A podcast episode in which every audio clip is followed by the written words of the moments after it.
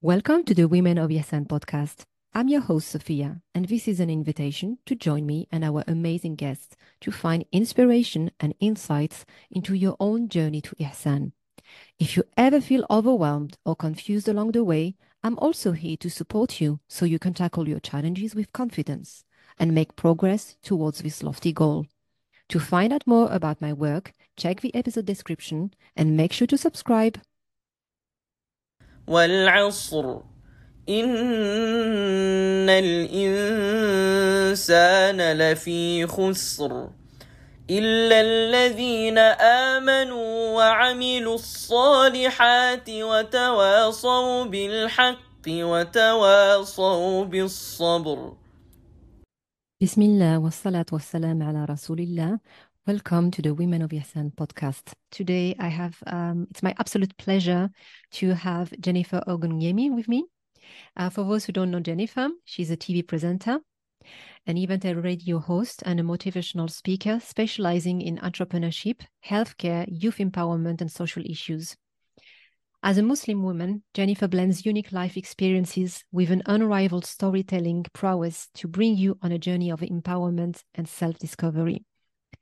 Again, I am uh, honored to have you today, Jennifer. Salam alaikum and welcome. Salam. Thank you so much. Thank you, thank you, thank you. I always get a bit, oh, cringy sometimes when I hear people talking about me, but alhamdulillah, it, we're learning and we're learning to embrace things. Alhamdulillah. So jazakallah khair for having me this morning. Wayaki, wayaki, and thank you so much for making the time in your busy schedule to to meet with me today. And uh, share your story with us, inspire us, motivate us. So um, please um, tell us about yourself, maybe a bit about your background, your personal story. So Alhamdulillah, I guess my personal story starts from the fact that I'm a revert and um, um, you know, a new Muslim to Islam for the past 19 years, Alhamdulillah. Um, my career has spanned in the National Health Service in the UK, so from midwifery to consultancy to um, mainly always supporting underrepresented groups from the global majority, so Black, Asian, and ethnic minority um, communities. A lot of my work has been deeply rooted in community development, so really, you know, amplifying and advocating for communities that need that that amplification of advocation. Um, more recently, in the past six years, I um, I discovered a community that I created, and I say discovered because the way that this community came about, it was unintentional. I think when I created Sisters in Business, it was something that I needed more than what they needed me, subhanAllah. So, you know, I, I use the word discovered in the sense that what I thought I was searching for was actually something completely different that Allah gave me. Um, so yeah, so running that and then going into TV presenting and mother of four children, alhamdulillah. So you know, really just like every other woman, right, wearing so many different hats and so grateful to be wearing them as well, alhamdulillah. Um, and I guess that's what makes me really interesting because I am, I guess, you know, a woman who's doing many things. A lot of people ask me how yeah. and why, but I guess that's part of the excitement of it all. Yeah, definitely. We want to know more about that, how and why. Um, can you share with us um, some of the problems uh, or struggles that you had to overcome and the lessons that you were able to draw from them? So I always, when I, whenever I talk about some of the struggles, a lot of the struggles really pertain to my personal self. You know, the struggles that I put on myself, the limitations that I have in my mind, some of the things that I believe to be true that is not true, some of the stories, the narrative that I've seen that other people have gone through that I then put on myself. And so when I say all of that, I guess everybody struggles with confidence, right? And everybody has this issue of, you know, you you think you know what you're doing, and then a barrier comes and then it sets you back again. So my confidence is something that I'm constantly and always working on. The second um, struggle I would say is in who I am, in being a Black Muslim woman and sitting on the intersectionality that recognizes me for my race, but not for my religion. And then also an, another part of the community that recognizes me for my religion but not my race. And so when you're sitting in this intersectionality is one of confusion sometimes because i fit in with the black community alhamdulillah very very well. And you know they recognize me as that. But then when you sit with the muslim community you're not recognized because of the color of your skin. So there's a struggle with that as well subhanallah. Another struggle that i would say is really just accepting this gift that Allah has given me. The gift of being able to create a community and create a community that I completely understand inside and out. A community that, you know, a community of women that we know, that I know is not a monolith, that I know vary as well as the colors of their skin, as well as their cultures, but also vary in the type of skills, the knowledge, the expertise that we have. And this gift of knowing this means that I am in a position to really start to celebrate, amplify these women, but also advocate for them in a way that many other communities haven't advocated for us. And subhanAllah, it's a gift because it, it's it one it's one that comes with a lot of responsibility, comes with a lot of weight that I completely understand and that I completely take on very seriously. But it's also a gift because there wasn't very many women like me that looked like me that was doing the work that I'm doing. So it is is from those angles, you know, those are some of the struggles. How did I overcome them? First of all, is putting my complete tawakkul in Allah. Just saying, having that conversation with Allah and saying, I don't know what I'm doing, but you know how I'm going to do it, and you know exactly the way that I should do it. And all I ask is for your guidance. And that's the conversation I have every single morning with Allah. I don't know what I'm doing, but I just need your guidance in it, subhanAllah. The second way in which I've overcome the struggle is really understanding my role in the community as the woman that I am. And using the fact that some people in the community may not accept me for the for the race or for the color of my skin. But being comfortable in that and being assured that Allah this is not from Allah it's from you the people that behave like this. Mm-hmm. and same thing on the other side. And I think the third way and the last way that I have overcome it is by constantly speaking because when you're speaking about things it's uncomfortable but I've learned in that being uncomfortable, I have found a comfort because it means I'm always telling the part of my side that I know to be true, mm-hmm. that I believe to be true. And Allah has always told us that be honest, transparent, and those are the things that will always give you success, subhanAllah. Mm-hmm. And that's all I try to do in everything that I that's all I do in everything that I try to create and do and be a part of. Mashallah, mashallah. Um, I definitely resonate with a few things that you said, um, and more interested, more interested um, uh, in in this part of the stories about um, about your faith that you put your trust in Allah Subhanahu wa Taala. How did um, your faith specifically? How did it shape shape your perspective on on life generally, but also um, in your in your journey as an entrepreneur, as a community leader? So my faith is integral. It's the it it's the it's the north star, as people call it. Mm-hmm. Is the north star of everything. Mm-hmm. Everything that I do and create always goes to Allah first before I even put it out to the people. Mm-hmm. And the reason why that is, I've come from a story of homelessness. I was thrown out, out of my house at the age of 16 and I had absolutely nothing not even a penny to my name. I left with the clothes on my back, and halas, that was it. Nothing else. Mm-hmm. And so when people ask me where does my faith come from, first of all, Allah chose me for this faith. Allah chose me for Islam because in the way that my journey was facilitated, in the way that the ease of how it came, Allah knew that I am Jennifer Ogunyemi is the one that was going to take on this journey. And so when people ask me, where do I get my faith from? Or where do I get my motivation from? I, I'm telling you, and I want everybody to believe me that there is no lower place that you can come from but being homeless at the age of 16 on the streets of London. So when I look at that and I look at what I have now, why should my faith be unwavering? Why should I doubt what Allah has given me?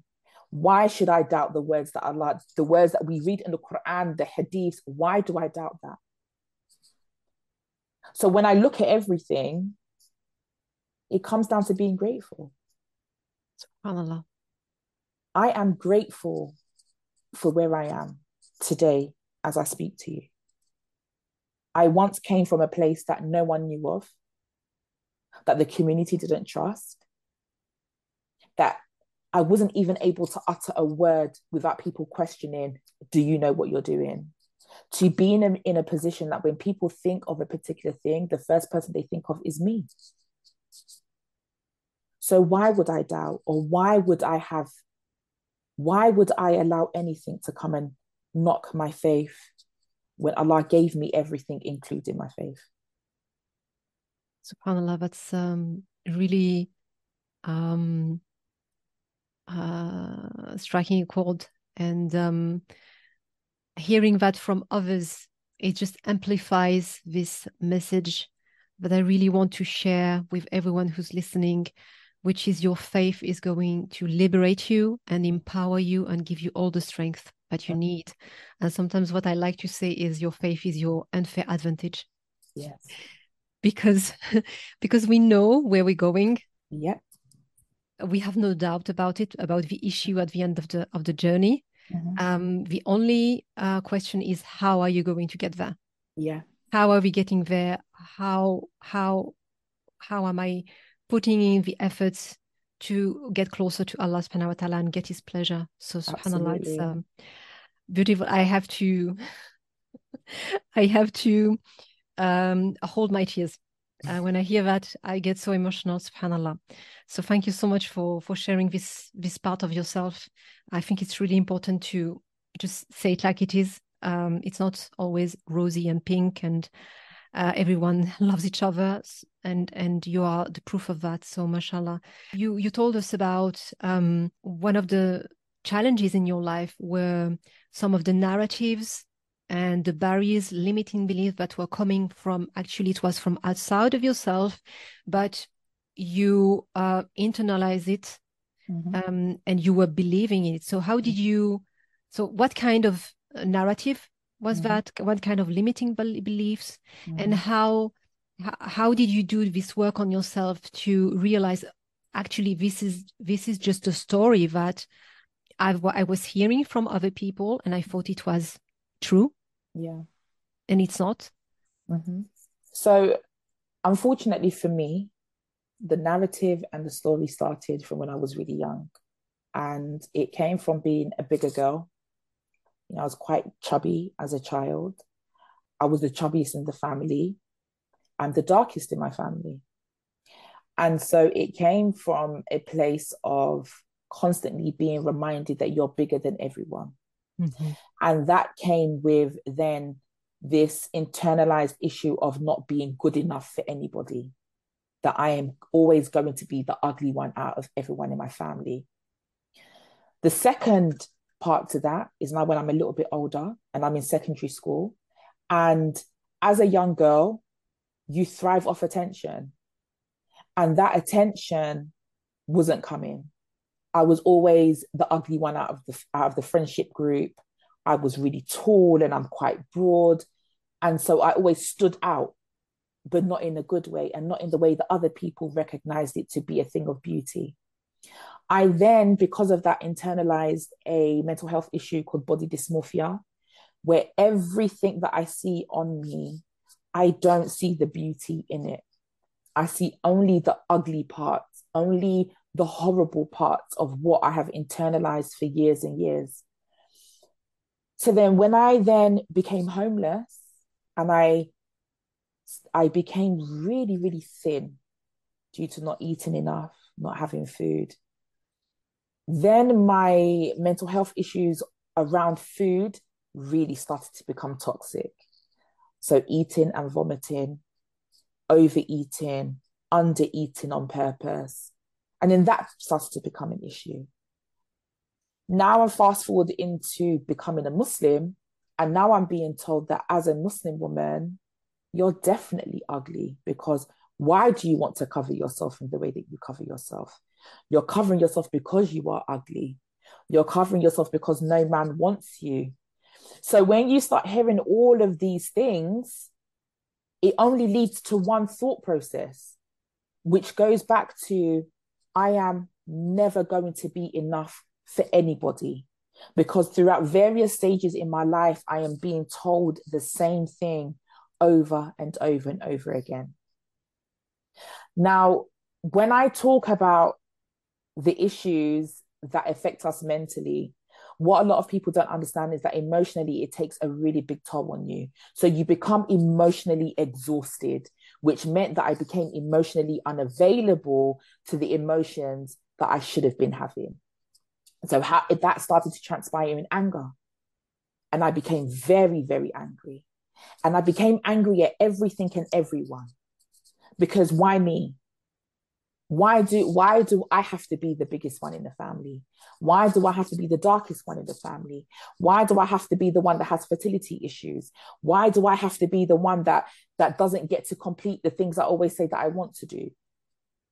And this narrative continued its way all the way through into my fourth pregnancy, which is my last pregnancy, where I had a business and it completely failed. And then all that thought process came back up again. Well, it's because you're not good enough. You've been told that. So why are you trying to go against what naturally should happen, which is school, university, work, family, and live like that? But then I sat down and I cried for weeks about the fact that that business failed. And I remembered that I remember being in the room and looking at myself and thinking, I have two daughters, one that's already in the world and one that's about to enter the world. If they were sitting in front of me, what would I be telling them as a person, as a woman, as a Muslim woman? What are some of the things that I'll be telling them? And that's when the work began because I always held the mirror up. Whenever I felt like I was talking self harm to myself, I will hold the mirror up and say, well, actually, no, I'm talking to my daughter right now. So what would I tell her? So I would start to tell my, I would start to tell myself those things that you are amazing, that you are beautiful, that your beauty knows no bounds, that your beauty is not for anyone apart from yourself because Allah has made me like this. Me being bigger is not a negative, is a positive. Me being darker is not a negative, is a positive. And subhanAllah, when I look at all of that, I have two daughters. One is really light and one is a little bit darker. And the reason why I smile about that is because I understand from a place of knowing that being the darkest one doesn't from a place of knowing that being the darkest one is a place of negative so i empower my daughter who is a little bit darker and say actually it's a place of positive. and so over the years of having my children who are eight and six now, especially my girls, my boys are a little bit older, especially my girls who are eight and six, I have learned how to really allow myself the position of being the one who talks to myself in the way that I want to be spoken to. And it's from that setting that boundary within myself that other people then started to see the beauty of who I was it affected me so badly that for two years of starting my business, I didn't show myself at all. No one knew who I was until you turned up to the events. But then after two years, and I started to show myself, and people started to say, Oh my gosh, you're a black Muslim, you're beautiful, mashallah, tabarakallah. Actually, we don't see the weight that you're talking about. It's only then that I realized that this self hate that I had for myself was not born out of a place of, it wasn't given to me out of a place of someone being malicious. It was given to me because the woman who was also perpetrating those kind of negative thoughts to me also felt very unwell about herself. So it was a cycle. And so, Alhamdulillah, through positive self talk, through really holding the mirror up to myself and really understanding who I am as a Muslim woman and as a woman, in embracing my culture, in embracing the fact that, mashallah, tabarakallah, I come from a varied color skin family. Some of us are dark and some of us present as white people, mashallah, tabarakallah. That actually, this is my superpower. It's a point of it's a point of conversation. How how are you black and your grandma is white? It's a point of conversation subhanallah. And so now i really talk from a place of when i am talking about self-growth and self-development i'm talking about it from a passionate place because it's lived experience. And because i know how dark and deep it was for me and how i've come out of that. And that it doesn't have to be like that for anybody else subhanallah so those are some of the ways that i've been able to come out of it. And don't get me wrong it's a long journey. It is a long journey. It's a hard journey. It's an emotional journey. It's a journey of really changing your mindset about how you feel about yourself regardless of regardless of how other people feel about you. It's a long journey. But one thing that i am i would say is a journey well worth going on. Because now today i understand that allah already made me in perfection. I don't need to try to be perfect and you're good enough and i am more than good enough indeed indeed definitely uh, thank you so much. Again, I'm listening to you. I'm trying not to not to burst into tears. I think these days I'm I'm very emotional. So, subhanallah, but but yeah, your story tells so much about um, all the things that are not okay yeah. uh, in terms of how we view each other, like these um, these ideas that we have when we see a people of color or people coming from certain ethnicity mm. and um, uh, even in your own families like subhanallah it's just um, um, a lot a lot of work has to be done still to be done and i found it so beautiful that you saw in your daughters yourself as a kid. Yeah. And you've been talking to yourself through your daughter. Mm-hmm and uh, this is it was the beginning of um, this healing journey for you subhanallah so uh, having children is also something um, they make us learn so much about ourselves Absolutely. our limits Absolutely. our limits and there's no filter with them it's just the raw reality of yes. what we are and subhanallah we grow so much as well absolutely um so I love everything that you've been saying, you more specifically because um, we want to be talking about excellence, ihsan. What does it mean for you personally on a on a daily basis to be striving for for ihsan? What does it mean for me on a daily basis? It means that I show up wherever I am, however I am, I think one thing that people get wrong is when they hear me speak or they see me on social media or you know the things that I do is that I don't have no dark days. And I like to remind everybody that in these highlights that I have now, they also come with very dark days.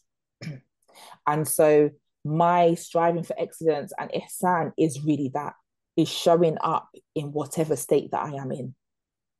Because in the showing up comes the ease. In the showing up comes the commitment. In the showing up means that I'm not only leaving a legacy, but I'm living in a legacy that I'm trying to create. SubhanAllah. It's really important that we say that because a lot of us are, it's like a bank. We put all our money inside it and we don't want to spend it because it's for when I'm gone. But what about how you're living now? What is it that you have on your list in that legacy list that you can do now, that you can really live through right now as you're living in this dunya. And as long as I continue to get up and continue to show up, then that's the striving for ihsan. That's amazing. And that's really deep uh, what you've just said that not only leaving a legacy, but living in that legacy. I mean, it's going to be my uh, something uh, some food for thought subhanallah you you write like we always think about okay what can i do for the future to leave behind what about yeah. now exactly and it's all about being more present and intentional yeah like getting up in the morning with this intention of okay and now I'm going to make this day count. Absolutely. Before I think about tomorrow. Absolutely. And we know that from Islam. Yeah. Every salat that we pray has to be prayed as if it's your last one. Yeah. So then why do we as women then fall back when it comes to everything else? If that's the question, isn't it? And that is the question that I ask all the time. We hear this narrative of, I would die for my children. But how are you living for your children? Mm-hmm. How are we doing something now? How are you showing up for what you're doing now? What is it that's going to make you realize and make you change that whatever it is that you're seeking, you are more than capable of having it if you get up now? And it's a question that we constantly have to ask ourselves because it's a question that is super important that wakes you up to reality. That wakes you up to reality. And in that reality, you will also find your strength. Because it's about breaking it down. And a lot of us don't have the opportunity just to sit still and break things down. Yeah, yeah we're just caught up in the in the rat race yes we never we never pause we never stop um so yeah it's really important to be able to sit down with oneself having these uncomfortable conversations uh, because it's only um, in these moments when we pause mm-hmm. and try to live in the present that we can find this clarity yeah and yeah. if you can't like a lot of us sometimes um, if we can't do that on our own because we are just so overwhelmed with everything that's going on mm-hmm. then um, have someone help you do that absolutely but you know we can do it on our own and allah has given us the best time of the day to do that and that is fajr yeah the best time of the day that you can wake up for fajr and you can sit there with the world so still and you can really have that conversation with Allah and hold the mirror up to yourself. Definitely, yeah. And really ask Allah to help you untangle the noise. Because that is all it is. Yeah. It was the moment that I was able to stand still and sit still and really not hear anything else, is when I was able to see exactly where I wanted to go, exactly who I wanted to be, and exactly how I was going to get there. So, again, like what you said earlier on, we have that unfair advantage because we know. We know the times when Allah has prescribed for us. But what many of us choose not to do is to take the prescription that Allah has given us mm-hmm. and we start seeking it outside in worldly ways.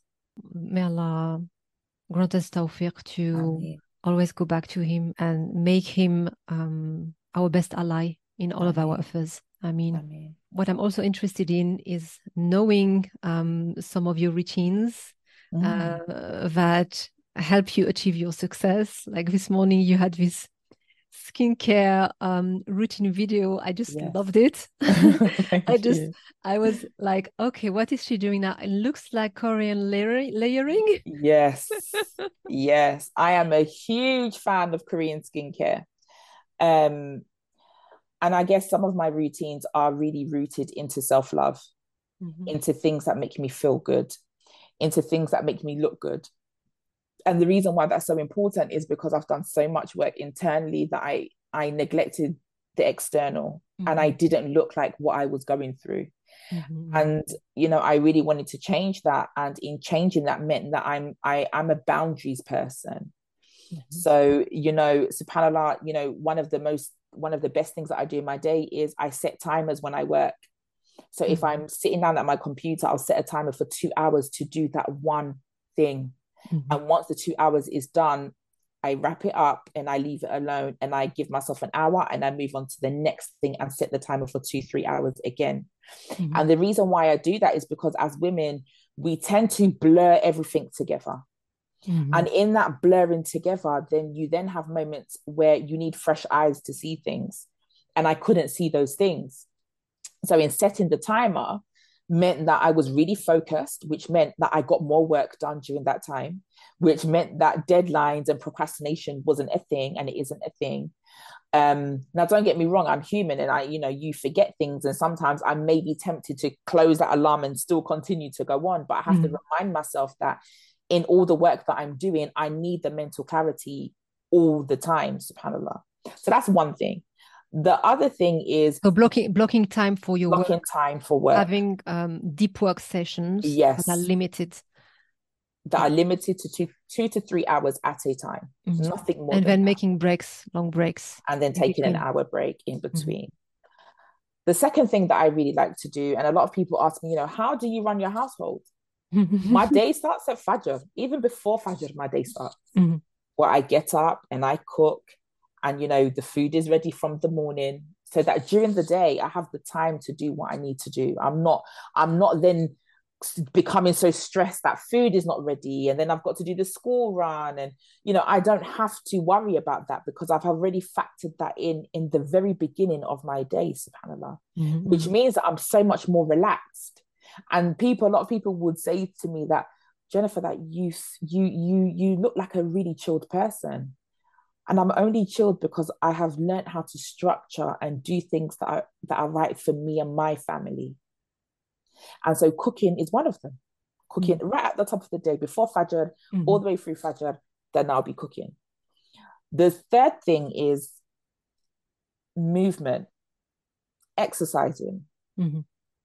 So if people have been following me for a while, they know that exercising is a thing for me, and I do that after Fajr. So after I've prayed my Fajr, I'll put my exercise clothes and I'll have a workout.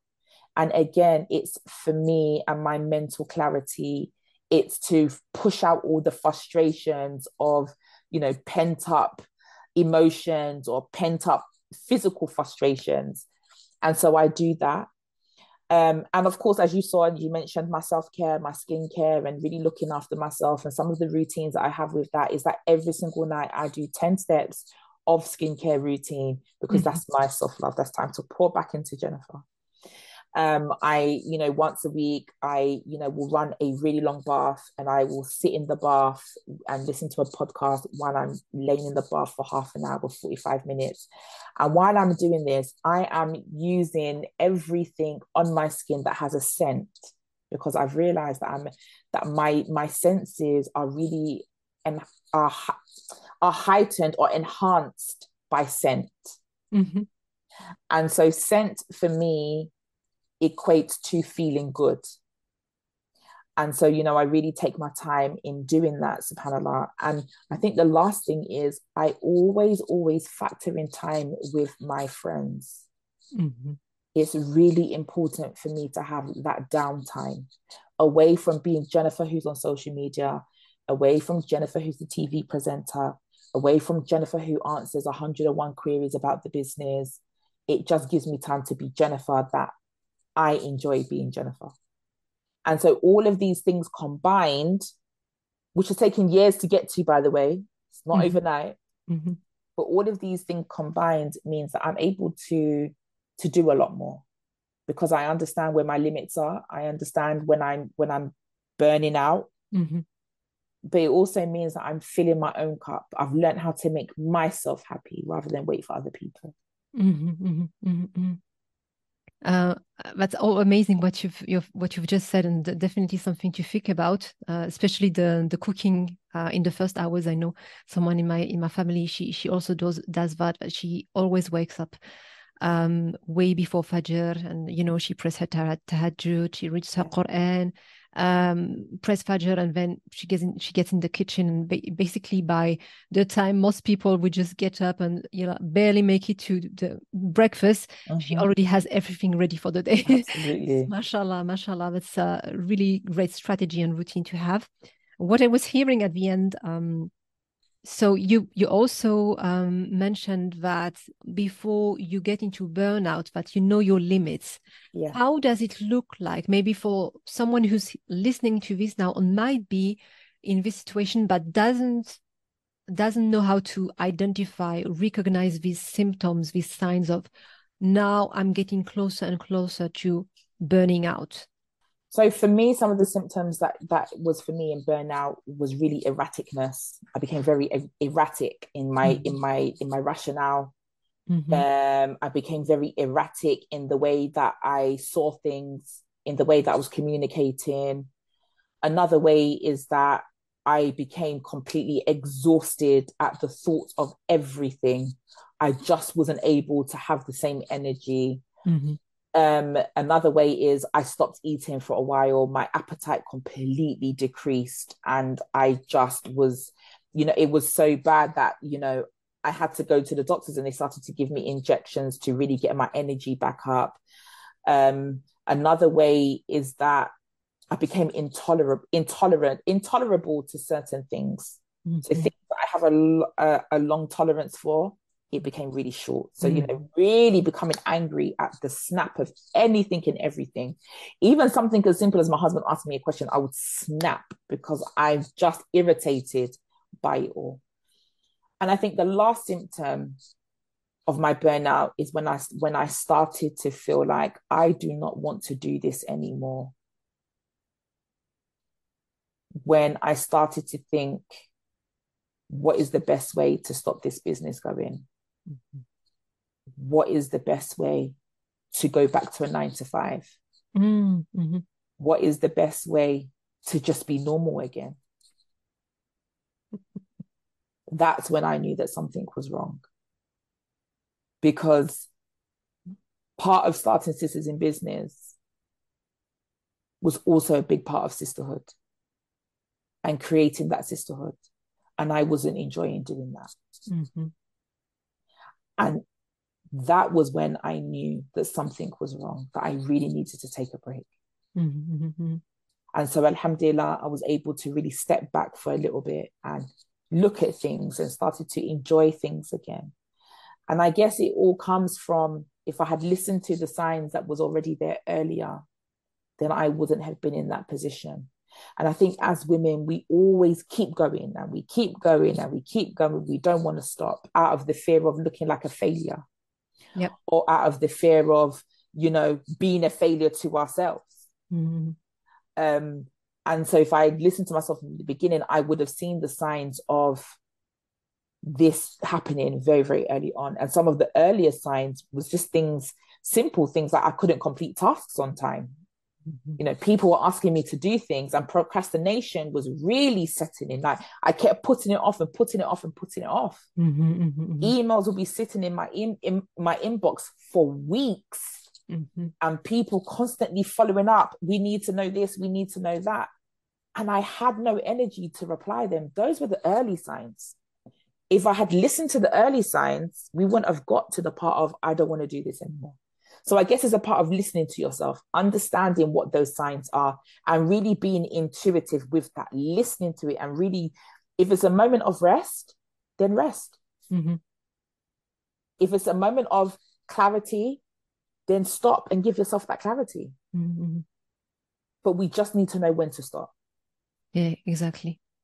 That's um that's something which is so common, especially because a lot of us are very high achieving ambitious uh, women, we just want to do more and more and more, like mm-hmm. because we want to, but the risk, like you said, is um, getting this burnout, yeah, and being just disgusted from all of it, yeah, and like losing um, some uh, our energy and and getting back on track is so difficult. So mm-hmm.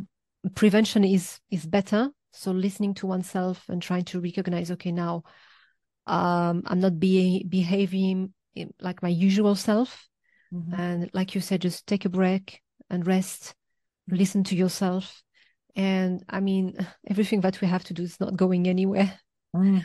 so uh, no rush just take no the rush. time to to listen to yourself and then you get back on onto things when you rejuvenate and uh, feel okay again so i think Absolutely. it's really an important message uh, here to mm-hmm. listen to oneself and we are not machines no, we're not. And we need to stop viewing ourselves as that. Yeah. And the reason why we view ourselves like that is because that's what society has told us. Yeah, exactly. And that's what we've seen our mothers do. Yeah, exactly. But that's not who we are. Yeah, definitely. We have to, we need to be balanced. Yeah. Um, Absolutely. And balance is key, right? yeah, it's You know that from Islam. definitely it's it's something which is different, and uh, depending on which stage of your life you are, it's always going to change because it's not like you don't have the same balance where when you are 20 something, not married, you don't have kids. Yeah. And when you get into work, you have your own business, or even if you work your nine to five and you have uh, your family, it's not going to look the same. Yeah. But at the end of the day, it all boils down to okay, are you listening to yourself? Are you taking time for your diet, for your five daily prayers? Mhm. They're there for a reason, for to help us Yeah. reset and have this break throughout the day. Yeah. So Alhamdulillah for all of this. Um, now I want to go to you. You've touched upon it throughout the Mhm. interview, but um, would you share with us your why? You like you already spoke a little bit about it, but more specifically, what's your why, your vision, um, what impact you want to to have, and um, you want to have in the world around you. Ah, my why. I think my why changes sometimes day to day, month to month, year to year. But my why right now is because I have children that I no longer want them to start to take seats at other people's tables. I want them to have a table readily available to them, regardless of who they are. That they see themselves in the position that I couldn't see myself six, seven years ago. My why is also because I am estranged from family. I haven't got a mother in the way that other people have their mothers. And in that, there's a, there's a piece of me that has to be the mother to my children that I never had for myself. And in that means that in the way that I show up as a Muslim woman, in the way that I conduct business as a Muslim woman, in the way that I dress as a Muslim woman, in the way in the in the way that I speak as a Muslim woman, I want my children to also know that being a Muslim woman is something of elevation, it's something of honor, and it's something that they saw their mother do. The vision, the vision is big. The vision is to be the household name when it comes to sisters who are businesswomen. The vision is so our vision for next year is to make sure that we impact 24,000 sisters with their businesses. It's a huge vision. Mhm. But if it wasn't that big, then I wouldn't be doing something right. Yeah. So yeah, it it's big. And I love the fact that it's big. Mhm. And in that, in in that, in that, in that heaviness of it being big, there's a contentment for me. Mhm. because it means that the sisterhood that I created seven years ago is going to be alive because we have a mission to complete. And so, subhanAllah, that again is my why. Mhm. Because I knew the sisterhood that when I first took my Shahada, the sisterhood that held me is the same sisterhood that I want to hold with others. So, subhanAllah, may Allah aid me in this vision. Ameen, Ameen. May And Allah this mission. I mean, but yeah, th- those would be the whys and the vision. And like we say, we put in the efforts and the results are with Allah subhanahu wa ta'ala. Absolutely. Absolutely. Subhanallah. MashaAllah, it's um, amazing listening to you. I could listen to you all day long. I think I'll just log in in your in your Instagram after that because I, I'm actually I've recently created an Instagram account. Believe me or not, I'm not an Instagram person. I'm not a social media person. And um and and I'm just going to log in and just listen to you. Jazakallah khair. Jazakallah khair. So um, before we finish, I want, uh, of course, to ask um, of you a message or a piece of advice that you would like to give to younger sisters who are listening to this now, maybe younger, but maybe not so young, like myself. Yeah. I mean, I'm benefiting every word that you're saying, and I'm not, I'm not that young. Alhamdulillah. And with age comes wisdom. So Alhamdulillah. Alhamdulillah. I already um, I already have the name for wisdom, you know, so that means in Greek it means it means wisdom. So I have I have to put in a lot of efforts to live up to my name. Alhamdulillah. I guess the message would be that we are always enough.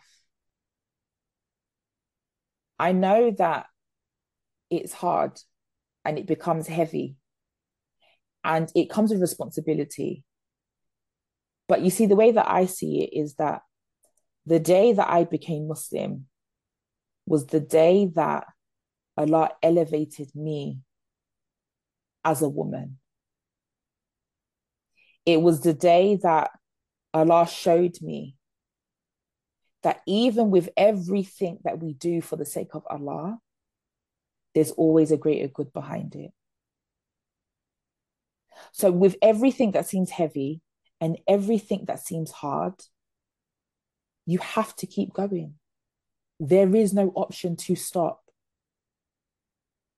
Allah has given us the mothers of the believers as examples of when they wanted to achieve something, they set out to achieve it and they achieved it with greatness. What makes us different to the mothers of the believers? Knowledge, their status, because Allah elevated them, but they were still human like me and you. They listened to themselves, they never doubted themselves, they never came from a place of insecurity, even when they were being persecuted. So when I say that we can't stop, it's because you'll be doing them a disservice. It's because then the credit that they have left, the heaviness of their great, the great, the heaviness of their achievements and the greatness that they have, who are we to say that we should stop? We have to continue. It's not a race, it's a marathon. But we can't stop. Because in one of us standing up and doing it, we're giving 10 other women behind us the permission to also stand up and do it. So, in the way that you're thinking about yourself and in the way that you doubt yourself, just know that there are hundreds of other women that are also doubting themselves. Look at the situation of what's going on right now in Gaza, in how the women are waiting up in their prayer clothes. They will not stop and so we can't stop. Definitely. So that would be my thing. And the reason why that's my thing is because I've seen too many times sisters stopping because it's too hard, because I can't go on, because of my circumstances, and whilst all those are valid excuses, and why, whilst all those are valid reasons, should I say, not excuses, why all those are valid reasons, mm-hmm. we still have that unfair advantage. Indeed. Allah has shown us in how to, in where to, and in the what. So we can't stop. Subhanallah. Amazing. Alhamdulillah. Jazakallah khairan. It's uh, great listening to you. I mean, I can nothing to add. The only thing um, left for me to ask you is: Is there anyone you would like to see on this post- podcast as a guest, and what would you like to ask her? Oh my gosh, I want to be completely honest with you. And I think the person that I would love to see on this podcast as a guest, and they're not Muslim, but it's Michelle Obama. No. and the reason why I say Michelle Obama is because her book changed something in me. Mm-hmm. I used to think I was a failure for starting something. and then leaving it, or starting something and achieving it and moving on to the next thing. But there's so much beauty in knowing that you can always start over again. Mm-hmm. Mm-hmm. And so, what I would ask her is, where did that strength come from? What gave you the audacity to think that you can start and finish and start again?